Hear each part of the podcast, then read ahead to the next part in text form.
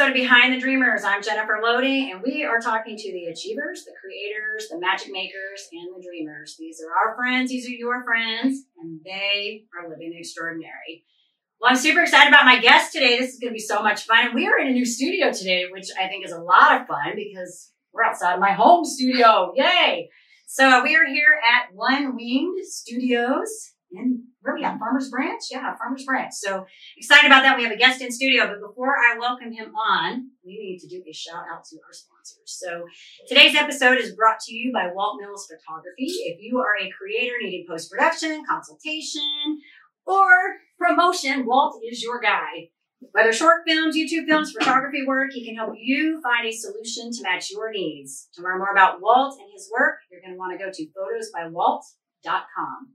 And of course, we do want to give a shout out to our friend Jennifer Marcus at One Wing Studios. Check her out. She's amazing. Learning a lot about her. All right.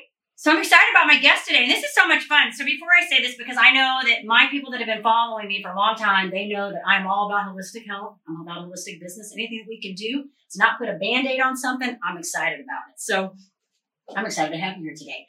So for my guest, this is fun or my audience, I'm sorry, we have a board certified gastroenterologist. He's been in practice for over 19 years with a clinical focus on inflammatory bowel disease and irritable bowel syndrome. He said that he declared that his mission is to bridge the gap between medical and natural science. All right, so for over a decade, Dr. Kenneth Brown has been conducting clinical research for various pharmacologic companies. He, he recognized an unmet need for something natural that could help his IBS patients find real relief. After developing the only all natural and clinically proven answer for IBS and bloating for over eight years, Atrantil launched in the summer of 2015. He continues his research in finding natural solutions based in science with the intent of providing affordable, effective solutions. He's also the co-host of the Gut Check Project podcast with his friend and colleague, Eric Rieger, CRNA. So welcome to the show, Dr. Brown. I'm so excited to have you. Well, thank you so much. And first of all, it was Jennifer, right? I want to, uh, I don't know if this was a compliment or an insult. As soon as she saw me, she goes, I've seen your podcast. Why don't you have the George Sims Beginner Guide to Podcast? she made me read the first few chapters before going live here. So, uh, yeah, yeah we'll this is so fun. We'll, yeah. we'll start there. What did you learn in that book? Anything good? um, yeah, learn to never address the, break the fourth wall and look at the person behind the camera. And, uh, so that's chapter four on chapter that's three. Hey, that's good. That's good. I liked it. So, um, I think this is fun because this is actually my gastroenterologist. So this is fun. I actually met him back in 2015, and it was funny because I was going to a GI doctor that I didn't really care for very much. And I remember I looked you up, and I think at that time you were working with triathlete runners or something. And so we had talked about running, and I, you know, I tell everybody that one of the things because all of my stuff that I've had to deal with on my own digestion was really sparked. My knowledge was when you had started talking to me about SIBO, yeah, small intestinal bacterial overgrowth, and so that kind of spawned all of my journey into researching about all of that. And then you know sugar causes problems in, in, the body and all of that good stuff. So thank you for that. Yeah. kind of opened the doors to a lot of good stuff. So i want to ask you kind of a fun question. I always like to ask this question like why medicine? What what was the what drew you to that in gastroenterology? Oh wow. Okay so what drew me to medicine first it's, it's, a, it's a little bit of a drawn out story, but the short answer is that I had a friend that I'm still friends with. His name is Junior. He, um, I've known him since I was four years old. He, unfortunately, him and his mother were severely burned when a water heater exploded and we were in eighth grade. So eighth grade summer, his mom was in the ICU. He was in Michigan at the time and he called and said that they're going to release him because he's younger and he had skin grafts over everything. And so he uh, lived with me for a year. And so while we were doing that, I was changing his bandages. And then we met a great guy. His name is Leonard Woods, just died recently, but he showed up in the evening, said, My name's Leonard Woods. I'm a physical therapist. I hear that you have a young man that needs some help. And he came over and we spent the next year and Woody would rehab him. And, you know, I just saw the, the care that somebody could do. So I knew immediately, I'm like, okay, this is making a huge difference in this kid's life. My friend, brother, we've been together since we were four years old. And I've got Leonard Woods who showed up on his own time after work and just demonstrated what it's like to actually give and make a difference. So I'm like, I'm going to be a physical therapist. All, and so I ended up going to college interning with him, and then he pulled me aside and said, "You need to go into medicine. You need to be a physician." He's like, "I really, I'm impressed that you want to do this." And so then that's what kind of sparked healthcare and how I went into that. Junior, on the other hand, um, get rehabbed, ended up winning state shot put, playing football for Notre Dame, and then playing 12 years for the San Francisco 49ers. Oh, wow. And he was actually given a um, some major award for giving back because he spent a lot of his time in San Francisco 49ers uh, visiting children and kids that got burned Yeah. and saying, this is what you can do when you, it, it gets better. So, you know, he said, I, you know, he rehabbed. So it was just a great example of what, you know, when people come together and care about each other. And so that's why I went into medicine. And then, um, why I went into this particular field. At the University of Nebraska, you're supposed to decide if you're going to go into medicine or into surgery. And I want to be a surgeon. And when they do that, then they pretty much make your life miserable for three months to see if you actually want to be a surgeon. And I hated it. I didn't really like the people I was working with, so I went into medicine. And then one day when I was an intern, somebody was sick, puking up blood everywhere at the at the hospital. And so the guy had a variceal bleed. And a doctor, a local doctor here in Dallas, named Neville Fernandez, he was training ahead of me, so he was a fellow, comes walking in, just calm, joking around. I mean, it's just chaos, blood's everywhere. He goes, Ken, that's the smell of money. Come on. Mm. And I went, oh, these GI guys are pretty cool. I'm gonna go into GI. So then ever since then, that was whatever, 25 years ago or something. So fits like a glove. So my stories started when I was in eighth grade. Wow, and that's impressive. I was asked that question because I think that you know some people they know like from a very young age what they want to do, and then there's a lot of us that have no clue. Like you know they go to school and they come out and then they end up doing different things, and it becomes a very nonlinear process. And even in what you've done, I mean, you've kind of expanded your practice. It's not just that. I mean, you've got a whole other side you're doing. You've got this podcast, and you've got this other work that you're doing, your other product that you created, which I think. Um, kind of branches you out a little bit, even from just, you know, just traditional medicine. So It's interesting you bring that up because in my particular field, when you make that commitment, yeah, you just, it's a grind. right. It's, it's this battle of attrition. And you don't really stop and think about anything. You just, I need to get through the next phase of this thing. Then you need to get in here. And a lot of people, that's where they become disillusioned because then it's the business of medicine. Then it's, you know, running a practice. Yeah. Well, for me, what's really exciting is that now I'm like, where do I go from here? Now we've got, you know, another company. We've got this other research arm called KDMD Health where we're able to really kind of experiment with things. And I feel like where I'm at is just beginning because I did pharmaceutical research for so long, Mhm. about 10 years. I'm doing the actual with, you know, these drug companies are paying me money. I'm seeing behind the curtain how this is working, how the protocols happen, Yeah. how much money they're spending on this. And then that's when I figured out, well, what if we can find ways to do similar things naturally? And now, just now, after developing Atrantil, and now I'm meeting with scientists all over the world, and there are people doing incredible bench research showing how we can help people by using a combination of different things that are natural that you'll never hear about because nobody's promoting it. Nobody's funding the research. Nobody's doing any of that. Yeah. And it's, I think we're starting to turn the corner here on that. And we're starting to realize that possibly using natural products can be as effective. I had just this past October at the American College of Gastroenterology, uh, we had shipped like 200 cases of our product to Northwestern University, the uh, Northwestern University and the hospital associated with that. And they presented a study that we didn't pay for. They did it just on Atrantil and constipation and bloating. Really? And so then they did a poster and it Yeah. showed positive results. So we went and met with the principal investigator, Dr. Brenner, and he goes, This is really exciting because we have a safe product that patients are taking already. And now we can start bringing some science to it. So I think that when you have a prestigious institution like that, Yeah. acknowledging that there are natural treatments, Yeah. this is starting to, to sort of shift the tide a little bit. Yeah. It's interesting. I remember when I met you, you were that wasn't out yet. It was coming. I Mhm. remember Yeah. that. And I used it. It did work. I used it. I don't have too much trouble with that with bloating anymore, but I did use it. And it's it's interesting to me when we talk about this because I had a chiropractor come on my show I don't know, a few months ago, and he works with ball players, professional players, and we were talking about how when he went into chiropractic care, you know, went into school for that in the beginning, that there was just this idea that chiropractors and doctors just didn't even like, you know, they're like, you can't talk to doctors, you know, because this is chiropractic care. And he said he just he never followed that. Like he works, he sends some of his clients back to see their doctors. If he knows this is something that this part I can't help you with, you need to go back to your doctor and talk to your doctor and has those relationships where he's built these with these doctors where they can go back and do that. So I think that I've always been about, I mean, I say I've always been, I have been for at least the last seven years. I've been in this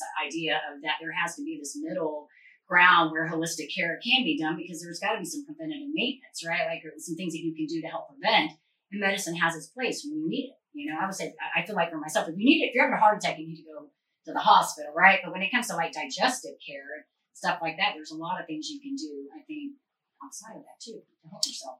Yeah, this whole process has sort of skewed me as somebody that was trained allopathic and then I did do pharmaceutical research and yeah. made, got paid to do it, made pretty good money. So it's yeah. not like I'm being a hypocrite here. Right.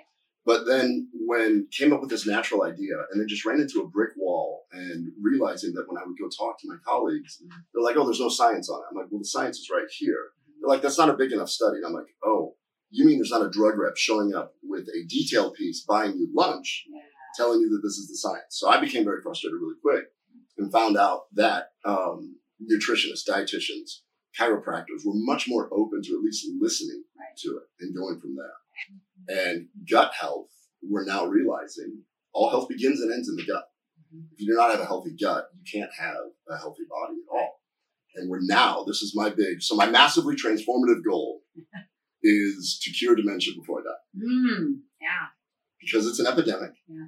And we now realize that gut health 10 to 20 years before bloating, for yeah. instance, that's the canary in the mine shaft. We don't even realize that if you're having issues and you're bloated and when you eat, you feel that you don't feel good, you feel inflamed, that is inflammation in the gut. And what happens is that leads to intestinal permeability or leaky gut.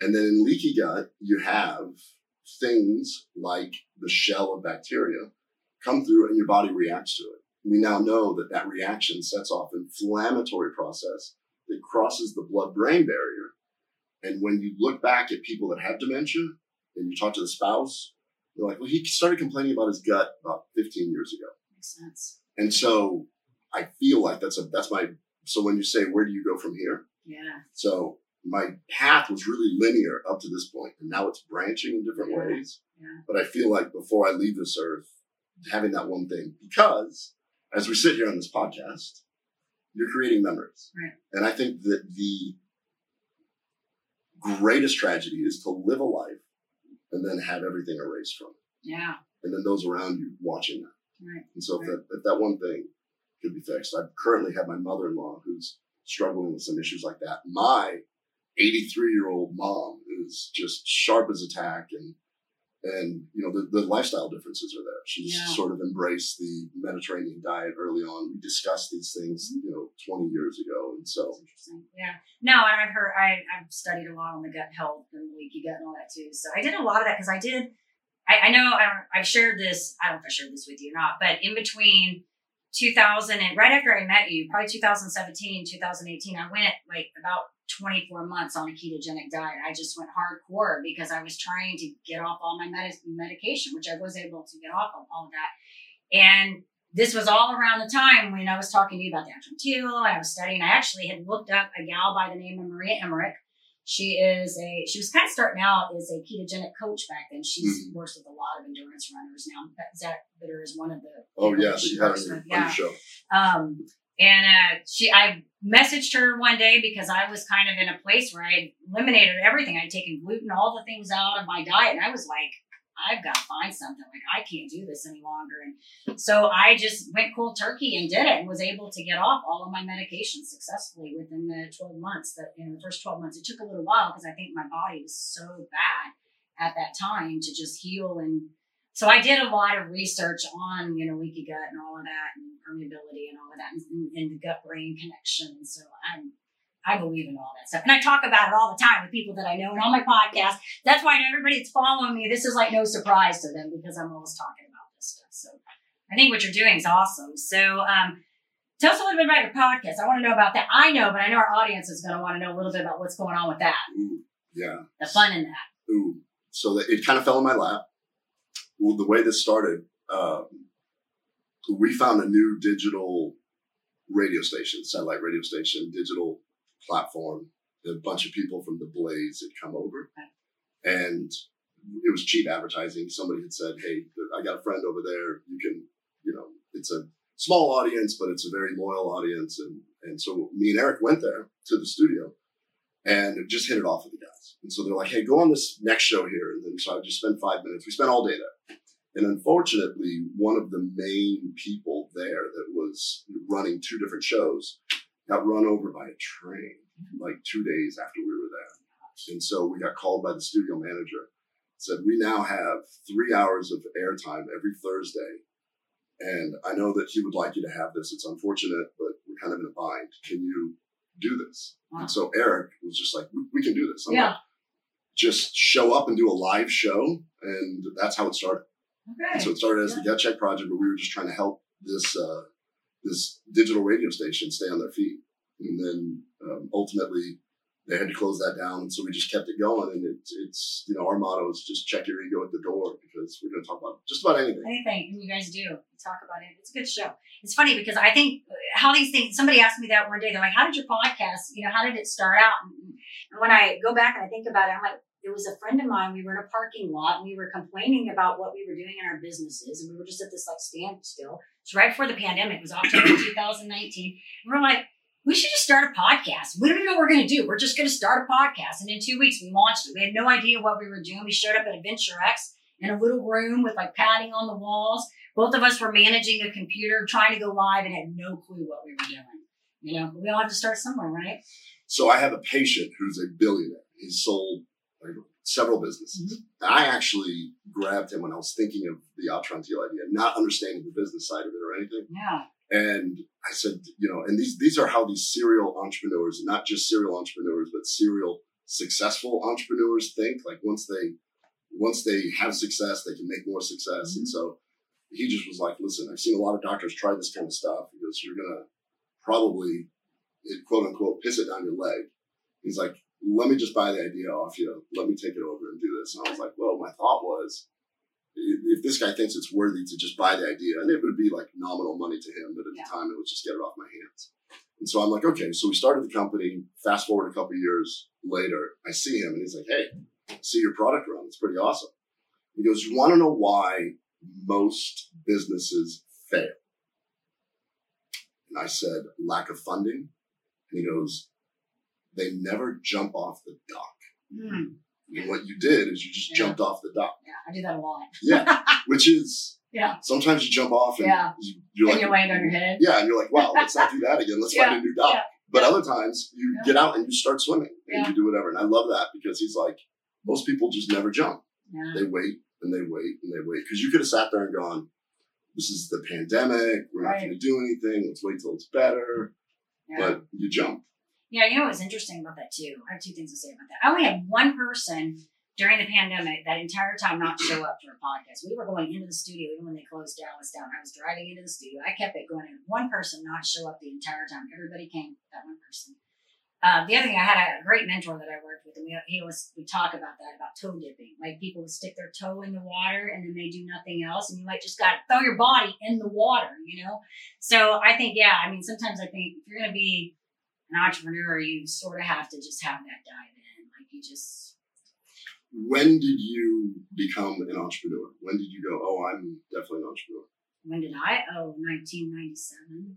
It's been a long time. I was 20, 27, I guess. Oh. I was in Mary Kay for a long time. Oh, So I was in, I was in there for 22 years and in leadership for 15 years. So I've kind of been an entrepreneur for a long time and all. So yeah, but I think I, I think you just. It's funny because I've started several things since then. Like I formed my LLC in 2018, and then I, I launched a book and wrote, did a podcast within two weeks of each other. I just made a decision. We're going to like put the book out there, do the podcast, we'll see what happens. You know, I sort of had that philosophy though. Like we're just going to dive in, we'll we'll deal with it. Yeah. It's a little crazy sometimes. Well, I asked the question because I just now finally feel a little bit like I'm an entrepreneur, Mm. and we're eight years into the company. Yeah. It's because I, I'm part of this entrepreneur group, and you go for meetings, and what's really wild is there's people of all different levels. Yeah. But well, the one thing nobody does is brag and say Right. Basically, when you're having dinner with them or you're having a glass of wine, everybody talks about the landmines that they stepped Mhm. on, Yeah. and hope that you don't step on the same Right. ones. And so in the beginning, it was like, oh, that's that's scary. And then now we've changed the leadership of the company. We had to completely turn it upside down. We had to just because it was not heading in the right direction Mm. and that was not easy. It was one of the hardest things that you have to do when you start with a team and you go, "This team is not taking me where I need to go." When we're talking about, you know, the the head management, Right. you Right. got to have this, these conversations, and that's when I'm like, "Oh, now I'm an entrepreneur because this is really uncomfortable." Yeah. Well, and that's the thing. You know, we used to always say that, you know, the people that, that get you to one place you're not the same people that get you to the next place, right? Like you start with these people. And that's why I said, you know, I've had several people in this project with, you know, with between the two podcasts that I run. I love them all. We're still great friends. But midway through, we realized our visions weren't singular or they had different needs and weren't meshing with mine. And so, you know, we had to part ways. And so I think you just, you have to have those. You know, my last one was fun because the, the last co-host I had on, I love her to death. In fact, I messaged her today and I was like, "Hey, I miss you. I haven't talked to you. We need to go to lunch." And but you know, I remember when she was leaving, I knew she was ready to go. Like I could just tell she needed to move on, and she was afraid to tell me. And then she ended up sending me this really long email, and I was like, "You didn't even need to do all that. All you had to do was say." Hey, I just don't think this is for me right now. And I would have been like, okay, do your thing, fly you know and so i we do you have to have those you pray for those moments when they recognize themselves and they act themselves out but that doesn't always happen in, in the real life you know? Yeah, and that's and what's what was so interesting is, is that all these people that I had met, so many of them had a very similar thing. yeah Or my first two companies went belly up, and Right. then and you just go, oh my gosh, yeah this is this is once again it's a battle of attrition. You just gotta stick it out. Like where we're at right now, really kind of feel like Atrantil is heading in the right, Yeah. really the right direction. The, we've got leadership that's different. We're new products. We're launching in Europe now. We got a manufacturing facility in Spain, and this is all going on like all at the same time. And two years ago, it's like what are, we're stuck. right what are we doing Like yeah. what like what are we doing? I've got investors that we have to pay back. I've got you know, and it's this you don't realize how heavy it is. It's oh, you know what? Because I've seen I've had friends doing it, but it's like you don't realize what kind of a bad relationship you're in until you're out of it. Yep. And you're looking Yeah. back on it. right right yeah And I didn't even realize you know how much it was actually affecting me. It's like wow, because you just want it to work so bad for so many different reasons. The least of which is that I feel like we can help people. And then you've got your friends and family that have invested in you. And then it's this thing that you realize that, oh my gosh, we've got 20 some people working for us. Now other people's lives depend on it. They're Yeah. getting married and having kids. And, right you know, that's the, uh, I think that was, I, don't remember the book. Somebody, I didn't even read it, but I think that's the history of the, the guy that started Home Depot, oh where it was like his, his loyalty was the fact that people moved. He's yeah got family. He's like, these people, this is why we have to make it work. Yeah people are yeah. dependent on it. It gets yeah, it yeah, it gets hard. I don't I yeah. I studied a lot. I was studying like the, the guy that did Uber and all of them. I mean, yeah, there's a lot of really good stories, but it gets it does. It gets back to when people are depending on you, and you're trying to get that up and work. It's not about you anymore, it becomes about all the people. You still have your mission and your purpose and your passion, but now you've got other people that you have to include into that and it becomes a whole different game in entrepreneurship. It's definitely not for the faint of heart, that's for sure. I would say that. Yeah, I think that in my case, it was I had I had this idea that had to come out. Yeah. It was a product. It was a Yeah. novel product. Nobody had ever done it Right. before. We had patents on it. You just have to do everything you can to get this thing mm-hmm. out there because there's a lot of really good products that never really get off the ground due to a lot of different reasons. But we just kept pumping it, and I feel like we're finally going to be to the point where it's going to be big enough that we can start helping. You know, I mean, we've helped millions of people, but Yeah. I have a question for you. I maybe on that side of it, because I always like to get into the mind of people that are, you know, that pushing past the limitations and keep doing it. Like, do you feel like there's any, was there any one person or maybe any one thing that you did that you feel like was instrumental in that drive to get it out? I mean, was there anybody like an influencer or was it just your pure tenacity to get this out? And you know, we did, we did, well, I did the clinical trials. Hmm. And so here I have a disease or I have a, I have a symptom, Yeah, bloating and irritable bowel that in my field, which is huge. which is Yes. 20% of Yes. the world population. And the same conversation was being had. Mm. We're being trained where you come, I do an endoscopy and colonoscopy, you wake up and I'm like, Jennifer, great news. Yeah. Everything's fine. You just have irritable bowel. Right. And then the next thing is, well, I still feel like crap. Right. What do I do? And then you get offered antidepressants. Right. And so that we didn't have any real treatment. And so when I was doing the clinical trials on Xifaxan, a guy named Mark Pimentel, Mark Pimentel was pivotal. I went to a dinner before Xifaxan even began, early on, and he was just being paid to be a speaker. And he, him and I got to talking afterwards. He's like, I have animal models that show that irritable bowels actually caused by bacteria growing where it shouldn't be. Mm-hmm. And I'm like, really? He goes, yeah. He goes, I, and this is way before anything was published. So the whole concept was planted, and I'm like, wow. And then he ran with it, continues to run with it, continues to be an innovator, coming out with breath tests and doing things like that out of Cedar Sinai. And that thing probably changed it direction because I just listened to somebody saying, I have a completely novel idea of why 20% of the population feels like this. Instead of saying that they're crazy, maybe we should start looking at it that this is a bacteria growing where it shouldn't be. Yeah. And I guess if we're going to talk about an influencer, that's probably the one that did it. Yeah. Yeah. And he did it with based on animal models. And then that whole concept, him and I were talking. So I was now doing the clinical trials on Xifaxan, but they were looking at it for irritable bowel with diarrhea. And then he just said in passing, it's unfortunate, It will never help the bloated, constipated person because antibiotics don't work on the type of bacteria, which is an archaeobacter Yeah. and because those produce methane. And I just went, oh, and I'm from Nebraska originally, where I remember they were trying to mandate farmers put food products in the feed for cattle to decrease the methane, Methane. production they were producing. Yeah. And I went, wow. And so that's where it all started. So Yeah. That's interesting. yeah, so there's two times where that one person, Dr. Pimentel, who's really well known in the field, said two, you know, two different things. One, I have this new idea. Two, we'll never be able to help this person. And I went, well, if we can help cows, Yeah. Then why can't we help humans? Yeah. yeah. And so that's where it all started. Okay. Well, I think that the good thing here is that because I, I I've worked with different, I've had to go to different doctors. Obviously, I'm very picky about my doctors, and I don't like. I'm not really good with narrow-minded doctors because I'm just we're not. We're not going to research and look into things, and this is the only thing we're going to go on, then I'm going to go find another doctor. So that is the one thing I do like about you, and one of the reasons when I moved back in 2015 is that I recognized that you were researching things and not being okay. This is the only thing we know, and this is the only thing we're going to stick with. Let's look into other options. So, and I think things have come a long way even since. I mean, you said that throughout this episode, things have come a long way, and so I think we are getting more into this idea of let's look at other methods. Right? I think we are into that idea. Yeah. But we just got done doing a whole series of podcasts Mhm. with um, the FLCCC frontline COVID Okay. doctors. And what we got into a discussion over and over again Yeah. is that a lot of the physicians are actually employed now. Oh, Over 80% are employed by a hospital system. And they, the hospital system wants to make sure that things are done on a protocol Okay. because then it is predictable. It is a cost measuring thing and they mm-hmm. can understand all that.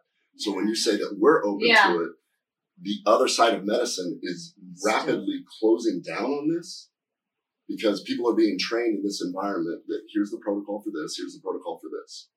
I got trained in the art of medicine. If it's not working, what kind of things can we use off label here and there? It's just a common theme. Maybe I'm just I'm just getting old enough where I can start saying that. They're not training the kids right these days. Well, Yeah. no, I think a lot of them are that way because I, you know, even when I would when I was doing keto, you know, this was I this was back in 2017. It was before keto was really even being talked about. Mm. And I would go into the doctor's office, and you know, I even at one point I went in and had my blood work done because I wanted to prove a doctor wrong because I was going around with her, and she's like, "Your cholesterol's high," and I'm like, "Okay, but did you look at the triglycerides and the LDL and all? Did you look at all the numbers?" And so then I went in and had all my blood work done, and I ended up coming back. Everything was fine.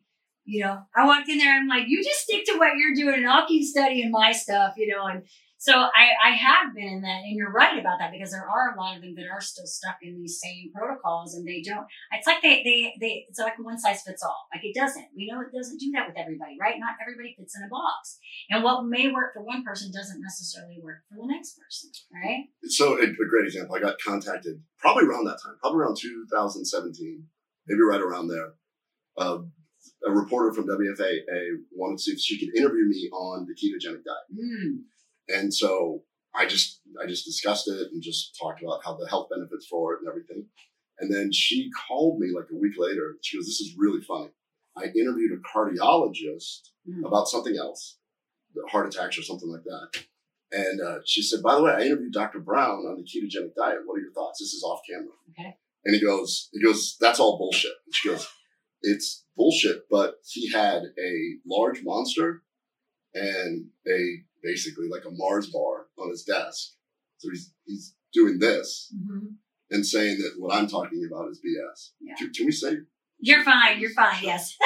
you got to ask that? no, it's fine. It's totally fine. It's good. It's, yeah, it's okay. You should have a list of words I can't say. No, it's okay. You're good. It's good. It would, it would be the first time that somebody said that on here.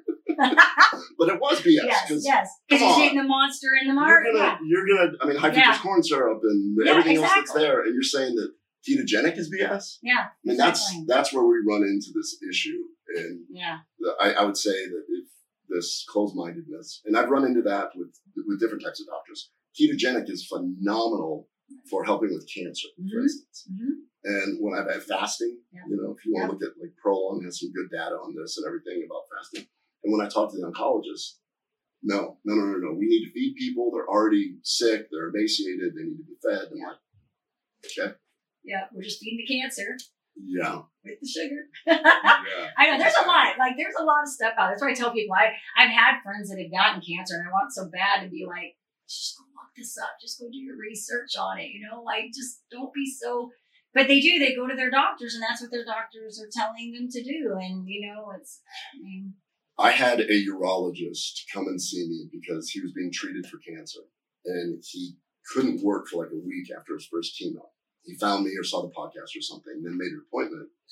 And I said, well, let's do this. Let's lead you up to this. Let's do a fasting mimicking diet leading up to it.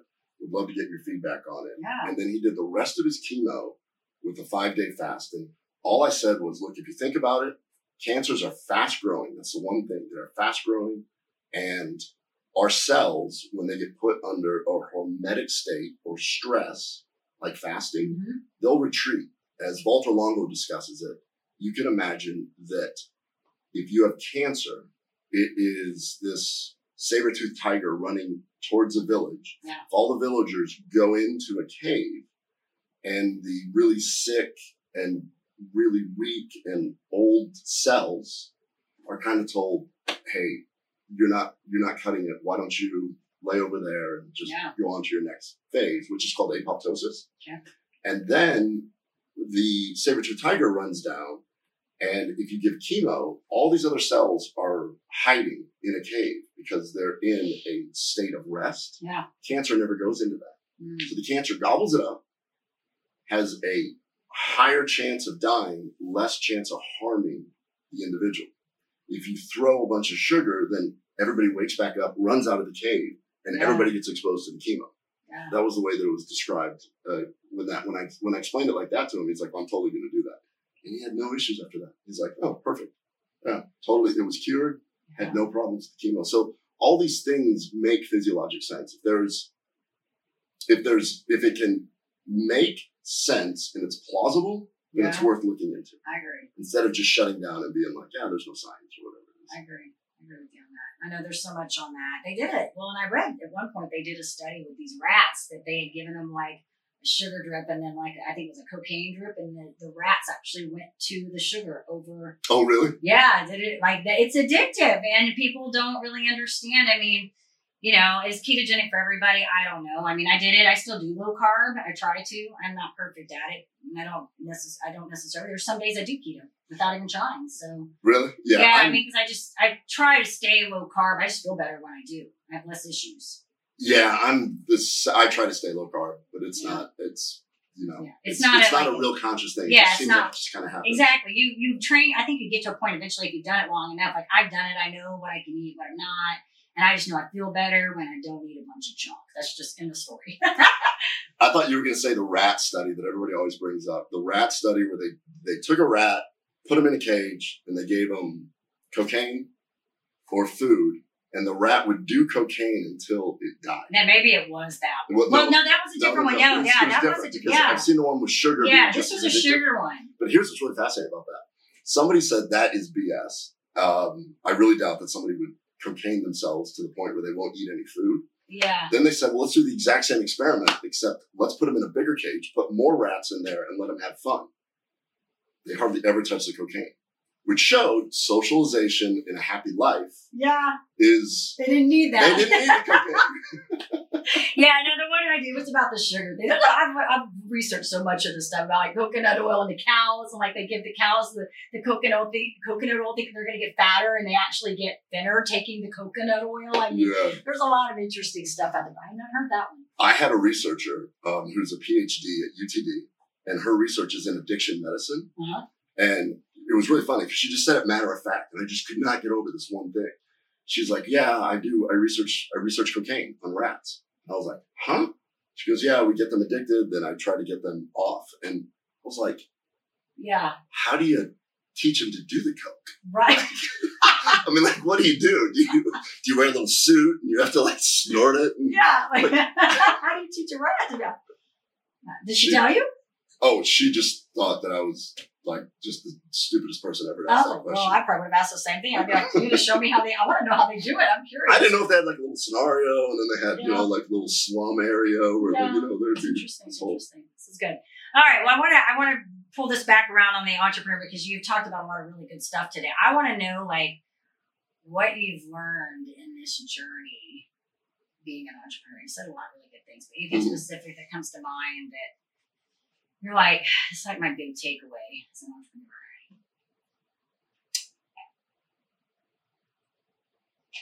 be even more curious than I was.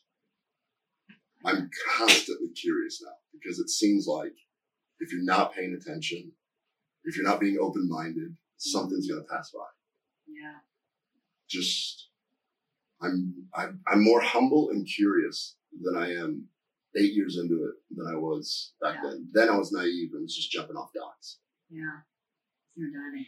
I think Yeah. Jordan Peterson said, do you follow Jordan Peterson? No. Okay. Well, I know follow- who he is though. Yeah, I follow a lot of stuff, and he, t- talks about how like when you get so like laser focused on a path, like where you because we always talk about that, like put your blinders on and stay focused, you know, completely on what you're trying to do. And he says you miss the opportunities so that are around you, right? Like you miss these opportunities. So I always feel like that. Yeah, we have to be growth minded. We have to be open to what's out there because, like, I always kind of use this like this. I don't know what you call it, but I always say when you just decide that you're not going to grow anymore, it's like you put yourself in this box and then you just put a lid on it and that's it. Like, Who was it that wrote the book? I didn't read it. I saw him on a podcast. In a world of specialists, the generalist will win.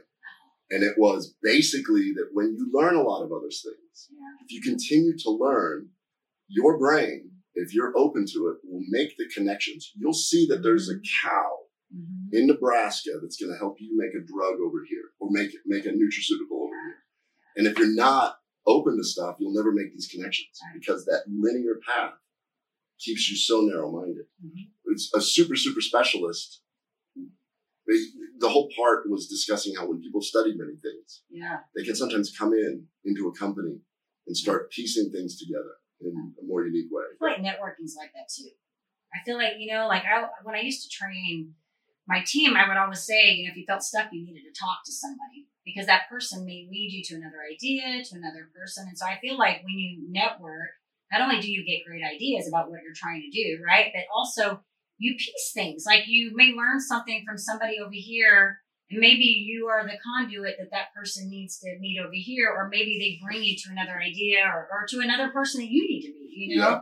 So I feel it's the same way. But I think it all goes back to this whole idea of growth mindset. And I don't know, you know, like I, I think I shared with you that I finished, I, I don't know if when I saw you last, if I was finished building my program. I finished building at the end of April. I'm doing the edits right now and the recording. Reporting's the easy part. The edits are killing me right now.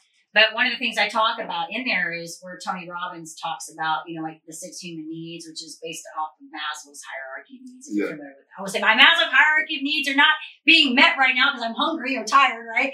Anyways, in there they talk about like growth and contribution being like how you feel fulfilled as a human being, right? And so that growth, I think, has to be really high on our our scale. So let me ask you, at this stage of your entrepreneurial career, what is your purpose? That's my purpose. I like to inspire. I like to, I like, my whole thing is how can I help people be healthy? Like, but it's in all areas. So like I always say, like my show, for instance, you know, I always talk about like these four domains that we have in our life, which really center around like our careers, our relationships, our health, and then our, our time and money freedom. But my focus is always you got to get your health and well-being right. When you get that one right, all the other things flow more freely. So everything I do, whether it be my program or my coaching, my podcast, is all about how can I bring people in that can add value to those quadrants. But a lot of it is centered around that health and well-being. Yeah. So because I, I just think when you're not healthy, it's not even just about your physical body. We know right now, you've already talked about like the gut health, all of that. It's all connected. When we're not emotionally right, you know, I had I had an energy healer come on just a couple weeks ago. She was talking about how like we have past trauma, how it manifests into our health. Like it will turn up in our liver and stuff. And so I'm over here thinking, okay, maybe that's why my sphincter's all messed up because my liver's holding on to past Oh, trauma, you know? Yeah. she's talking about all that. So I just I try to find people that can really add value in all these areas. And how do they make us just healthy, you know, as entrepreneurs? And that starts all up here. Well, then now the curveball, when we talk about trauma, we do know that. So the, the next phase of what we're working on right now is everything's about the microbiome. You hear that buzzword Yeah. all the time, microbiome, Right. microbiome. But I actually, I gave a talk on how to keep your microbiome young so you'll stay young. What Yeah. we do know is that those octogenarians, super octogenarians, Mm-hmm. that make it past 95 years old, tend to have a microbiome similar to somebody that is much, much younger. So the question is chicken or the egg? Did they make it there Mm. because of the microbiome? Or was it true, true, and unrelated? But what we do know is that the microbiome now plays a huge role. So as we're moving forward, you cannot get full or you cannot experience the full benefit of like a healthy diet if you don't have the proper microbial diversity. Gotcha. So as we say this, this is what's fascinating. We're now learning that stress can affect your microbial diversity. Take it a step further. Generational stress can do it. So if you've got a mom that went through a very stressful thing, it can affect the children that then can affect. So Mm, you can see where you can have lots of chronic disease develop in a family due to a sharing of the microbiome crazy. it's really interesting because this this comes down to everything's the the metabolites. So if you eat vegetables, you may not be getting full benefit because you need the microbiomes to break Right. down the polyphenols in it. And when you do that, then those can go around and work as anti-inflammatories for your body. So trauma, she's exactly right. Any way you want to put it, if you want to put it in scientific terms over here, if you want to discuss that it's an energy, it is all energy, Right. one way or the other. Yeah. When it gets back to what we were saying, not every everything works for the same people, right? Like everybody's different and finding what works for each person. So is important. And then you going through what you went through and coming out of it, Yeah. you, I mean, that's that's helped you to do all of this. Mm-hmm. Yeah. Without that, would you have pursued any of these other things? Probably not. No. I think you all have to have a little bit of sometimes have to have a little bit of, you know, stuff to make inspire you to do something, right? You have to be able to compare it. I mean, Yeah. you can if you haven't had any pain or sorrow, then you don't really Right. understand when you're happy Yeah. or the amount that you've had. Right. I think there is the Khalil Gibran, the prophet. Yeah. Remember that? Yeah. They discuss, or he discusses in a poem, that the amount of happiness you can have is is what you fill up with the furrow that's been dug through sorrow, or some more eloquent way to say that. Yeah. But when you have when you struggle with something and then come out of it, then you can look back and now you're that much happier. Right, right. Yeah. Very good. All right. Well, awesome. I have one last question I want to ask you, and then we'll. This has been good. Thank you. It's been awesome. Any advice you would give to Should, anybody? should we call it the ADD podcast? No, it's all good. Sometimes it just rolls like that, you know. Like they're always good. That's what I love about this show. We just, I, you know, it's never scripted. I just let it flow. I never know what's gonna go, and we just let it roll. It's Wait. always good. We're gonna close soon. Let me find out how to close this. This Wait, I have one more question. Yeah, to I have one more question before we before we learn how to close this show. any advice that you would offer to anybody that's starting out, like they're going after something, maybe they want to create a new product. I don't know. They're starting out. Anything you would offer them? Um, the biggest thing that I had to do was continue to be open and not worry so much that somebody was going to take it. I mean, because you have this, Yeah. you have this, I have this, it's mine, mine, mine attitude. I Right, have this idea, but I couldn't do anything until I started talking to more and more people. So talking to people that have done this, joining an entrepreneur group and having breaking bread with them and hearing and having people say, no, it's, it's okay, do this. Speak with this guy. Go over and talk to that guy. He'll help you do that. My problem in the beginning was so scared that it was going to be taken from me Mm. because I'd worked so hard to that point that I tried to do everything and try to keep it in a tight little circle. When if it's a good idea and it needs to get out there, and the chances are somebody's not going to be able to actually do better than you with your own idea because it's your thing. So be okay with talking to other people, It's good. other entrepreneurs. It's good. Listen to a podcast like this Yeah. and learn. I think it's good. It's good. I do think we do that as entrepreneurs. We get afraid somebody's gonna take our stuff. But I think, you know, I had a guy come on one time and he was talking about differentiation. So I think, you know, our job is to just be ourselves. Like as be yourself and figure out where you stand out. Obviously you've got something that nobody else has, right? Who's got this right now? And I think that's what we have to strive to do is just find a way to be unique in our space, like not competing with other people, just in our space, you know? And so we did that. I think we're going to have to do that even more and more Yeah. as AI comes around. Oh yeah. being an individual and showing your creativity is going to differentiate you Yeah. in all these different things because everybody's worried about that. But Yeah. Are you, are you use, are you starting to mess with like get into the chat GPT and all that? Are you using it? off the record, I get I get asked to do a lot of writing. oh, do you? I murder Chat GPT. Are you kidding? Yeah, like I think it's like I, I was telling someone I think it's sort of like Cliff Notes. It Like when we were young, like I hate so we got to get the Cliff Notes, right? I love Chat GPT. It's great for podcast stuff. well, it's interesting because like my son who's 18 in, in college, um, you know, we talked about it. He goes, it's just it, it gets rid of some of the busy work. Yeah, then you get to do this. And him and I talked about it. He said, I think it's going to make everybody more creative. Yeah. You're not worried about the time consuming thing over here. And you still have to know your subject right. because it will go off the rails sometimes. Oh, and yeah. you're like, whoa, that's That's how not you at all stupid right. stuff. Like you're like, what? I wasn't asking that. Well, you got to be good about asking the question. Yeah. So I, so I use it exactly like that. It's Yeah. always just kind of starting off point where instead of going to 20 different Google pages, you just have one. Yeah. Ask the question. You know, I you know it'll write. You want to know about write a three page story about a pig? It'll do it for you. It's good. Yeah. Just got to be specific on what you want it to do. This has been awesome. I do want to ask you a couple fun questions. Yeah, These are like totally like not serious. They're just rapid fire. They're supposed to be rapid fire. They never are. So Okay. just fun, fun question. Okay. I want to know what is your one guilty pleasure food? Like the one junky thing you like.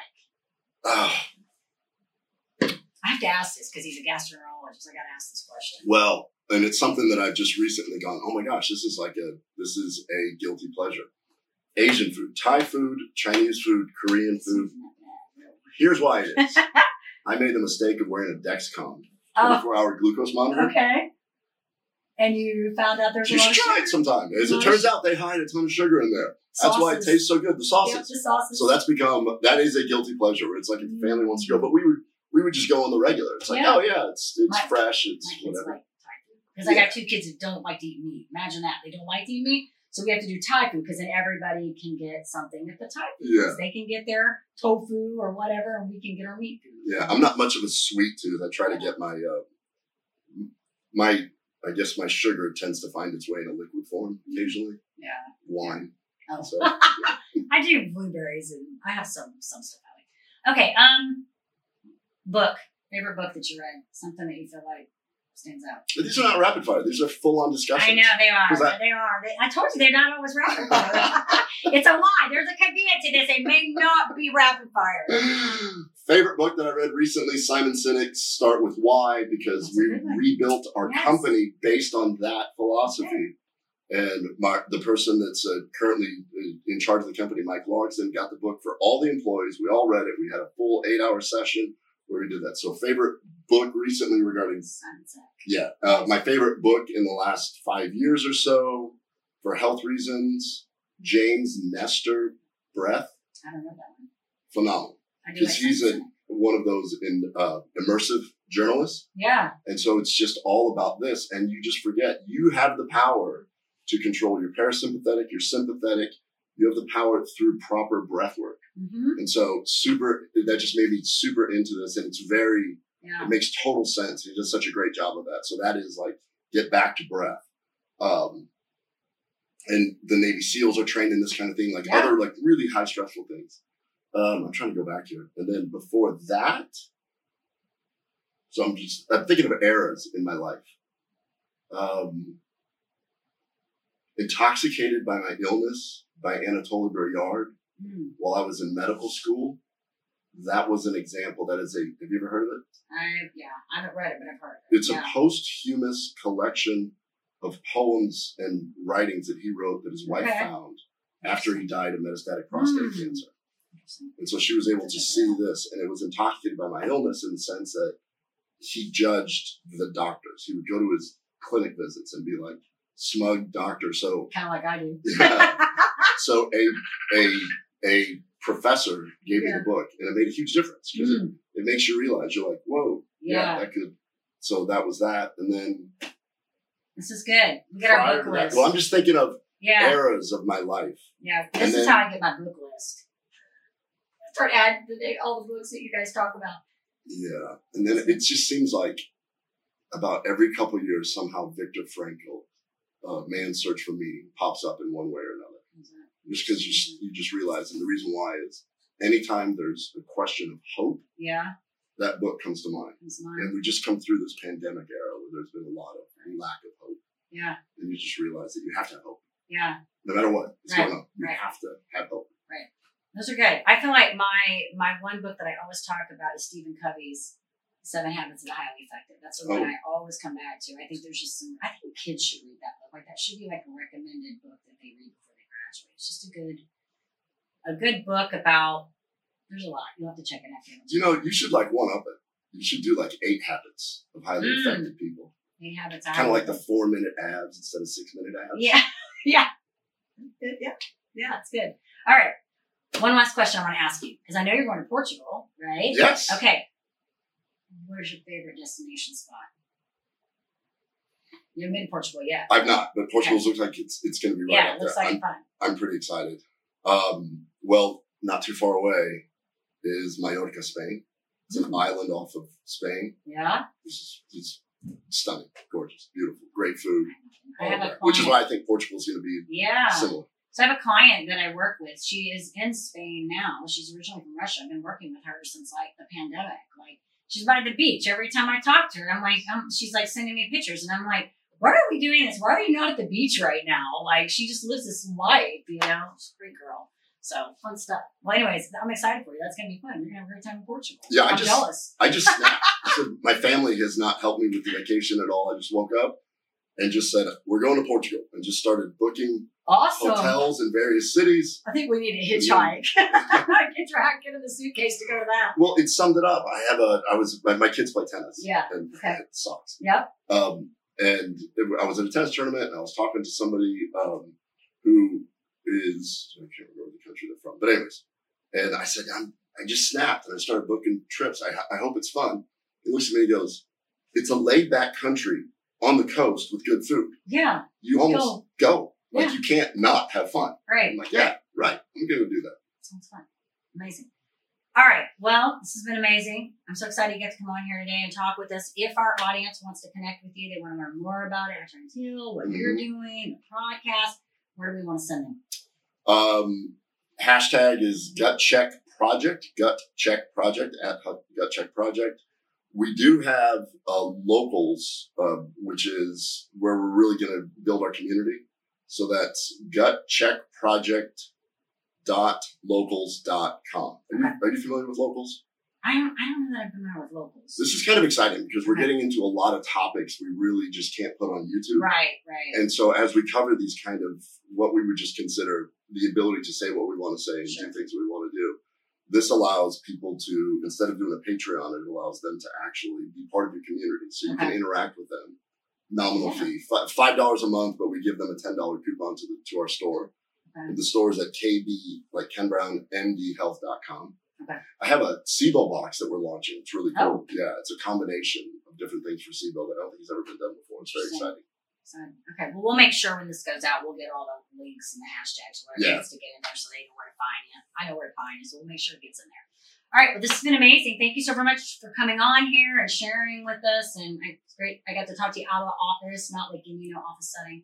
We're talking about not so fun stuff, right? All the, all the Yeah. stuff.